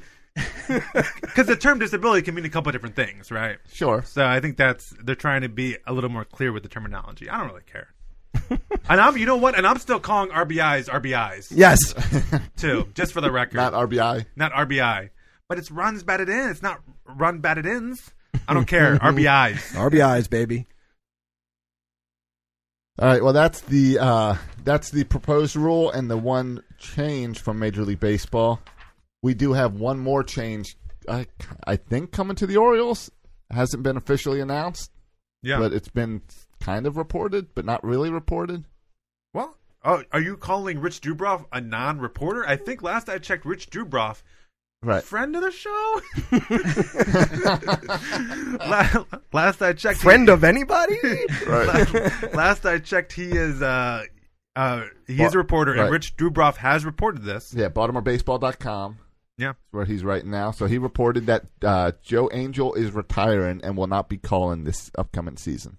Yeah. This this hits at my heart- heartstrings a little bit because I mean I'm a radio first kind of guy. I'm a radio baseball guy. You want to hear a little, Joe? Sure, let's do a couple of Joe Angel calls. I'm a big He fan. delivers to Ramirez, who swings and he lines it over Machado, and that's a base hit. That ball is heading for the corner. Now Matuk is heading for third. He's going to be waved in. Here's the Machado relay, the tag. They got him! They got him! They got him! They got him at the plate! And that's how the ball game ends. The Machado relay. They got him at the plate. And the Orioles in the win column. That's, That's a my good one. fa- that's my favorite Joe Angel call. Yeah, no, that's a great one, and it's uh it's a lot different than what we heard with the uh with the Frank Robinson call. Here's another because the the things that we think of with Joe Angel is the another one in the win column, and then his home run calls. So here's a Mark Trumbo Let's see home if, run. uh, Trumbo can jumbo for a win here. Fly ball, left field, right back there, right back there, way back there, right there, bye bye. A Trumbo jumbo has won it on opening day in the 11th inning, and the Orioles in the win column. now Trumbo is at home plate, and he is being mobbed. All right, there's a couple. No pie though. Trumbo's fun sometimes. That's the that's the two Joe Angel clips. All I right, pulled. all right, all right. I'm not That's- sure if you were, you're staring No, at it's me like fine. you wanted more. I, know, I thought you would have also the one when we won the AL East pennant, but you don't know the AL East pennant call. That's fine. I don't care. Fine. I, Um, will find it for you while no, you while no, you talk no, about no, Joe Angel. don't I'll forget get it about for it. you. No, I don't care. Um, but no, I, I I I love Joe Angel. I loved the Joe Angel Fred Manfra kind of going back and forth. It's it's a little, but now Fred Manfra retired last year. You know, Yeah. uh, apparently Joe Angel this year. It's weird that no one else though is reporting it. The Orioles haven't announced it. I was reading the Rich Duboff article, and it says like he reached out to Joe Angel and he reached out to the Orioles, Right. and neither of them would comment on it. But according to an industry source, Rich Duboff is running with it. Um, I saw some people tweet at Rakubako, and Rakubako saying, you know, he One doesn't ball feel and two comfortable. strikes. Now the burly right-hander Tommy Hunter out there trying to send the Orioles into the postseason. Goins back in. Hunter takes a look. Still looking. Now he says yes. And now he's ready. And he delivers. Goins, ground ball, first base. Pierce got it. He will run over. He will take the out himself. And I'll be darned. The Orioles have done it. They have done it. It took 17 years, but on this Tuesday night, September 16, 2014, the Orioles are back in the Eastern Division win column. They are the champions. And they do it with their 91st win. Champagne for everybody.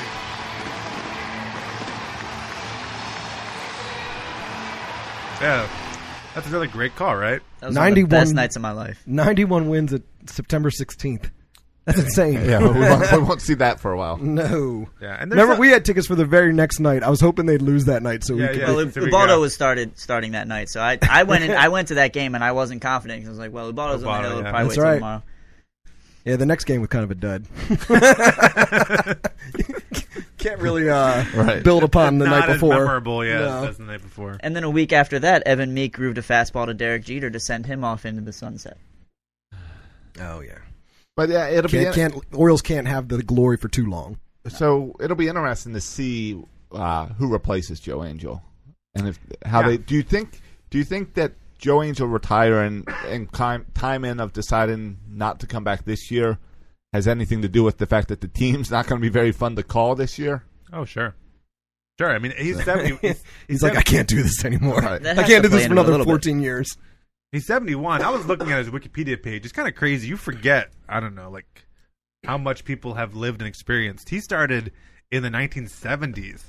Uh, uh, with with the, with the Giants as a broadcaster, I didn't know this about Joe Angel. Um, he was with the Marlins when they won the World Series in '97. He called the Marlins winning the World Series in, in 1997. I didn't realize. that Pull the either. audio. Yeah. I looked for it. I looked for Oh, the really? audio because it says on his Wikipedia page, it says his most famous call was Game Seven of the '97 World Series as Edgar Renteria singled off Charles Nagy. He, he quote, uh, I guess Angel said, "A five-year-old child had be, has become king." Uh, oh man, And I was looking for that audio everywhere, and I couldn't. I couldn't find it. that's a sports announcer's dream to get- make up a phrase like that. Yeah, as other fun facts about Joe Angel, since I'm on his Wikipedia page right now, It says Angel's son Jonathan was one one of the stars of the teen sitcom Saved by the Bell, The New Class. Oh, I I liked the new class. Yeah, It didn't last very Though long. I think stars is I think saying a bit too much. I know. I, I think he was just one of the recurring roles guys. I don't think he was. Right, Uh, he was just in it. He wasn't like yeah. He wasn't Zach Morris. And Though it that's was- all. Only Screech was the only character that carried In over. the new Oh, and class. Belding. Yeah, I don't know. I didn't watch New Class. Is that when New Class isn't when they went to college? That, no, that was, no, that a different was one? the college years. Yes. Oh, did New Class come before or after the college years? many years after, I think. Oh, this is like okay, a recent reboot. Like of it. like a new class was when they tried to say, "Hey, let's reboot it." I don't know, He was a he was a regular character in uh, the first three seasons. Jonathan Angel I think there were only three seasons. played Tommy D. I'm shocked that there were three seasons There were seven. of the new class. Yep. Okay, I clearly didn't watch the new class.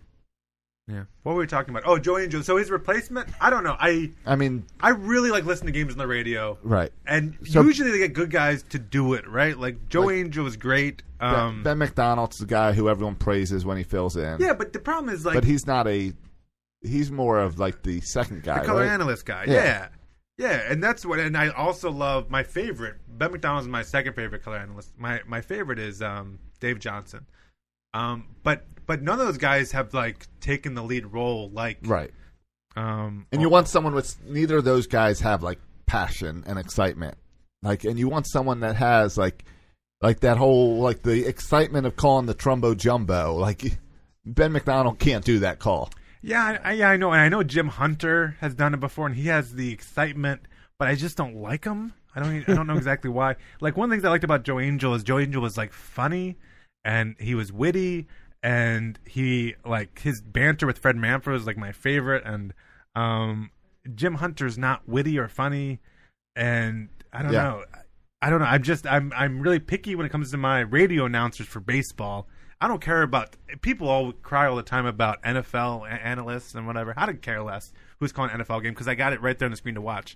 But like a baseball game when I'm relying everything on the voices And- like it matters. And Jim Yeah. Hunter's not going to cut it for me.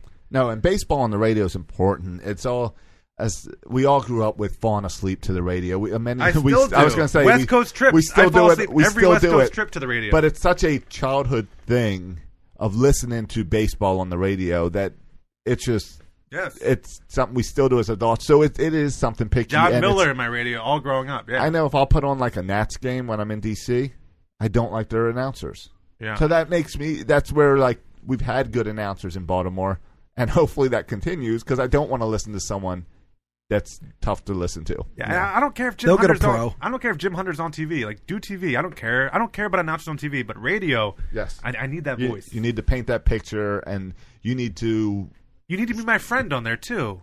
right. Are you, you're gonna be sleeping next to me at night. I need I need your comforting voice. I need you to be my friend, someone who I can connect with on a personal level. A real solid big spoon, if you will. Absolutely. I felt like I saw a couple of times. You know, you just around the stadium, you saw Joe Angel walk by. Like Yeah. I felt like, hey, that was my friend walking by. Sup, Joe? And he gave me a weird look and walked a little faster. That's fine. but I felt like I had to connect. I never will feel that connection with Jim Hunter. No. I, I could show up. To, I'd sit next to him at his Catholic church, and I would not feel that connection. He, Sure. he posts a lot of Catholic tweets. I, I, I follow you. I, I understand what you're talking about. I have a different relationship with Jim Hunter in that when I was a little kid, for the longest time, I wanted to be the next voice of the Orioles. I wanted to be a TV broadcaster. I Yeah. wanted to have Jim Hunter's job. Yeah, I And, would uh, fall asleep with your voice in my ear. Well, I, I don't know if I would, but uh, I appreciate that. No, so I was I was down at spring training with my dad and my grandfather, and uh, we were outside after one of the games, just waiting for autographs because that's you know a good time to get them at spring training.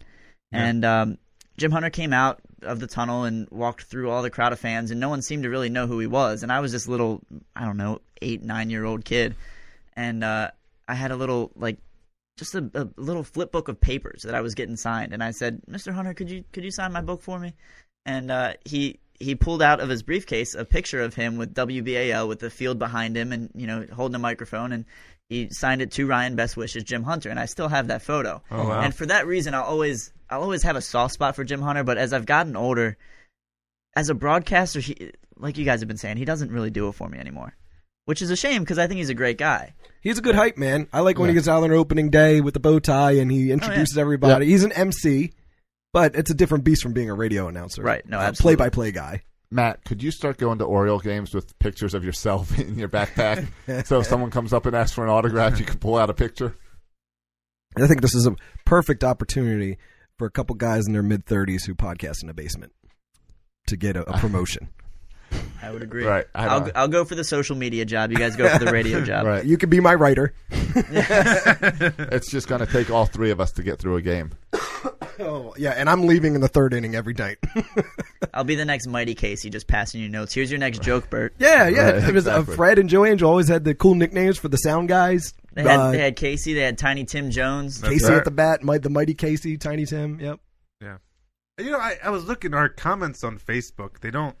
I only see five here. It I was- lost all the ones that were commented before. I It don't was know what's pretty going lit. on. I can go back know. to the beginning. Yeah. Can, can you? Yeah.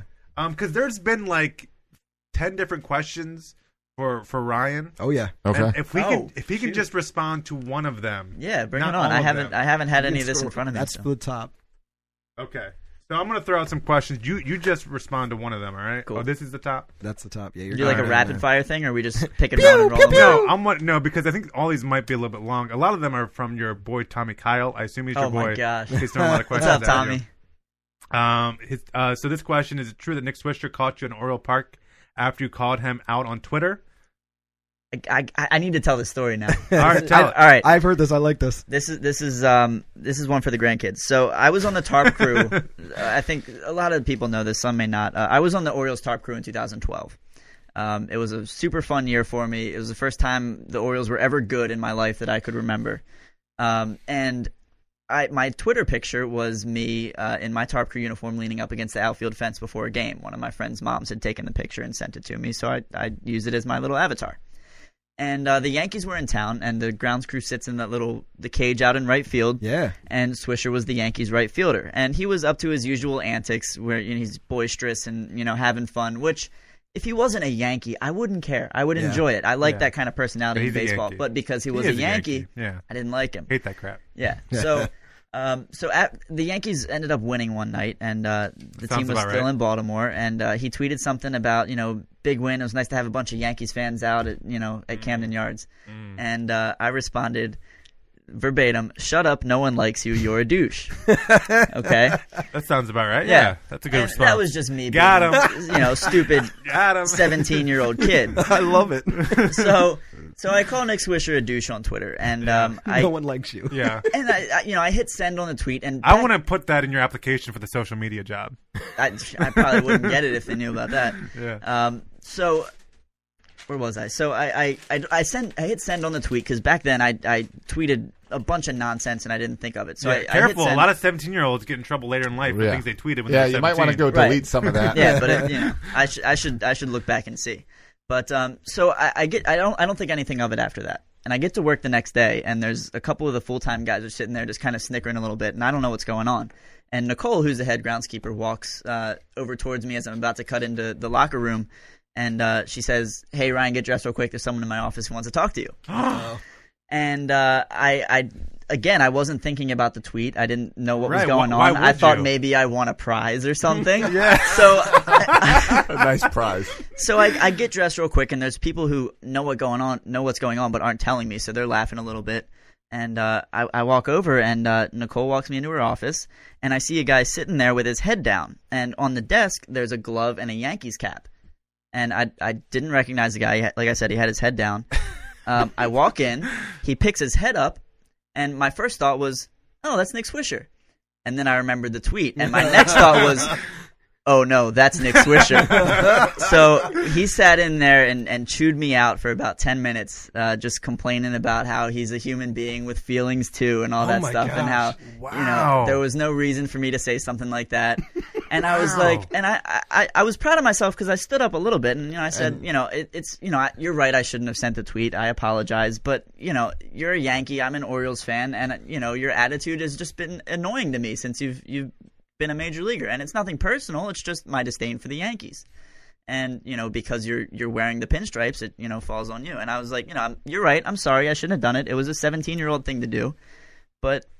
Did you, did you have to try to come intimidate me like this? Like, I- but anyway, that's that's the whole story. And Oh I, my I walked out gosh. of the office and everyone busted out laughing at me, and, and then Nicole took me back in, just the two of us, and said, uh, you know, You're lucky I don't fire you over this. You really got to watch what you say. No tweeting at athletes. And I was like, all right, I get it. And they didn't bring me back the next year, and that's probably why.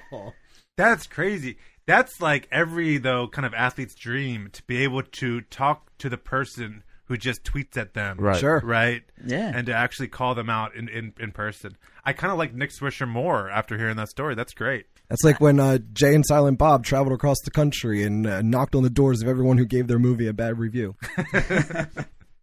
Yeah, no, I, I- I didn't expect it at all, but uh, you know, it's like I said, it's a story for the grandkids. That's a, that's yeah, that's a great story. All right, now the uh, there's several more questions. So now the the bar said hi. Um, here's another from from your boy Tommy. Uh, he said, "Quick question: uh, Is it true that you got a Jim Johnson baseball with a piece of gum on it?" That is true, and that was the night I met Tommy Kyle. Um, this was the uh, 2011. It was September, and um, I had a couple friends who had just been hired for the grounds crew to replace kids who were going away to college or whatever. Right, or And, who uh, were tweeting at players and then got fired. Exactly. so, um, so I was at a game with a friend, and and uh, I, I don't remember if it was Tommy or our other friend Kyle Andrews, who you, you probably know. He, Yeah, he yeah, does yeah. a bunch of writing for Fox, and Yeah, he's and been on the show. He's the, been the here. fan, yeah. Yeah. Um, great guy. We've been friends since my freshman year of high school. But um, Kyle and Tommy Kyle were both on the crew, and uh, my buddy and I went over to the bullpen after the game, and they used to do this thing where every time they would score a run, they would add a baseball to this little pile in the bullpen, and they would just kick them away or whatever. Um, Jim Johnson at one point had walked over, taken his gum, and sat it on top of a baseball. I don't know why I wanted this baseball, but I asked either Tommy or Kyle to get it for me, and they did. And I took home a baseball that had a big wad of Jim Johnson's gum just plopped on the top of it. I do not have that one anymore, but I do have a baseball that. Um, Is You that don't, you tough? don't have the baseball, Right. but you still have the gum, Right. right? Did you right, chew yeah, the yeah. gum? I chewed the gum, you know, con- conservation. But uh, I do have a baseball that uh, Darren O'Day drew uh, a phallic symbol on. I do still have that one. Yeah, you can't get rid of that one. No. Nice, nice. Um, here's another. Here's a question from Scott Magnus. He says, "When when am I getting my twenty bucks back, Balake?" I thought I paid him back. Well, apparently he doesn't think you paid him back. Maybe I didn't. I Uh, don't know. I, yeah, he he uh, he bought me a uh, Boog's barbecue sandwich at a game one night because I tweeted that I had left my wallet in the car. So Oh, that Scott was was, nice. All right. Scott was nice enough to, to buy Oh. me a Boog sandwich, and I- I know apparently what- I still owe him that money. And I know what I'm tweeting on opening day. I left my I wallet left in my the car. wallet in the car. Someone Yeah. buy me a boob I'm sandwich. sorry. At Scott. We did Ryan Blake as a guest all wrong. We should have just started with all. Here's another one from Kyle yeah, you, Andrews. you normally intro the guest at the top and ask him questions about his life. That's I didn't realize uh, that he he had all these interesting stories. Here's here's one from Kyle. Uh, Ryan, uh, the Kyle Andrews, who we were just talking Mm-hmm. about. Ryan, t- tell the Mark Hen- Hendrickson story. You have a story about Mark Hendrickson? Oh, this this has nothing to do with me. It has to do with Kyle. Um, so this was also a grounds crew thing, and um, I I don't know if it was when I was working there, if it was you know like I said the September before when he was, um, but uh, he was coming back through the catwalk in center field, and there was a baseball uh, sitting in there, and he was trying to get it back to the bullpen. So from what I remember, uh, Kyle picked up this baseball, and instead of like giving it to a fan or whatever, he chucked it back toward the bullpen, and it came within about two inches of taking Mark Hendrickson's head off, and uh, and Hendricks, you know, reacted as you would when a baseball whizzes Right. by your head, Right. And, Probably uh, like Nick Swisher reacted when he saw your tweet. Yeah. Right, Right. yeah. yeah. what is this kid? Um, so I don't know what that was. Uh, so Kyle, Kyle, Kyle threw a baseball and, and almost hit Mark, Hen- Mark Hendrickson. Yeah. Too bad. Probably could have helped out the Orioles if he did. Mm-hmm. All right. That, that's all, that's our. There's some o- more questions on there. I'm not going to touch. Those ground crew days Uh, were fun. Are, will they still be on the, the Facebook video afterwards? Because Yeah. I might respond to them. Yeah, you can go ahead and Yeah, respond. they're to still on that. there. Yeah. Cool. Well, Ryan, thanks for joining us. Yeah, I, I had a lot of fun. I appreciate you guys having me back. Yeah, that was a it was a fast show. Covered a lot of ground. It's a, it's a, yeah, and it's a great show because now it's, it's spring training. Yeah. It was a heavy news week. So a lot of, lot of, lot fun of ground to get to in cover. the baseball talk. Yep. In the future, we'll get into more specific player talk, which I'm excited about. Hey, for the uh, Orioles. quick congrats to 336er Jacob Rock, who joined the Army this week. Oh, well done, Jacob. That's cool, man. Congrats, bud. Very Good luck, cool. Jacob. All right, boys and girls, thanks for listening. Write us a review on iTunes. Subscribe. Follow us on Twitter. You should follow Ryan Blake on Twitter Ryan Blake, what are your Twitter handles? I would certainly appreciate that. Uh, my personal is at Rye Guy Blake, and uh, my Orioles account, which just hit 8,700 followers, and I'm very Heyo. excited about that, is at Orioles Fan Probs with a Z because I was 17 when I made that account, and I thought a Z was cooler than an S. Yeah, that's after. Is that what when a- after you got called out by Nick Swisher? Did you say, okay, I got to start a different account without my name on it so I can start tweeting how I really feel? You know, I think I made the account um, before the season started, before I even got the, gr- the job on the grounds crew. So it was it was February of 20, 2012 that I made that account. But the Nick Swisher t- tweet was from Rye Guy Blake. That was not from Oriole my Fan personal. Problems. Right, Yeah. right, right. That's how he found you. right? You should, that's how you should have played it off. It was a mistake. I tweeted from the wrong t- Yeah, account. I would go with the hack. Like you- your phone Oh, was yeah, I hacked. got hacked. Got hacked. yeah. anyway, you can follow me where my Twitter gets hacked occasionally at section three three six. You can follow Bert on Twitter. At Burt Rohde. And you can follow Josh on Twitter. at Josh Soroka. Thanks for listening, boys and girls. And as always, go O's. Thank you for listening to the Section 336 podcast. Please go to iTunes and Facebook for all complaints or the occasional compliment. If I were you, I would not take any baseball advice from these guys. Josh and Matt were raised by an Orioles obsessed father, and Bert, uh, well, Bert fell in love with Don Mattingly. He has a thing for mustaches. This week at Macy's, find Valentine's Day gifts for all your loves, like fragrance gift sets they'll adore. Plus, take an extra 15% off with your coupon or Macy's card, on top of beautiful jewelry finds, now 35 to 70% off, and 25% off decadent chocolate from Godiva. Macy's Star Rewards members earn on every purchase except gift card services and fees. More at Macy's.com slash Star Rewards. Savings off sale and clearance prices, exclusions apply. Venture X from Capital One is the travel card for people always asking, Where next? You earn 10x miles on hotels and rental cars, and 5x miles on flights booked through Capital One Travel, and 2x miles on everything else you buy with Venture X. Plus, receive premium travel benefits like access to over 1,300 airport lounges. The Venture X card from Capital One. What's in your wallet? Terms apply. See CapitalOne.com for details.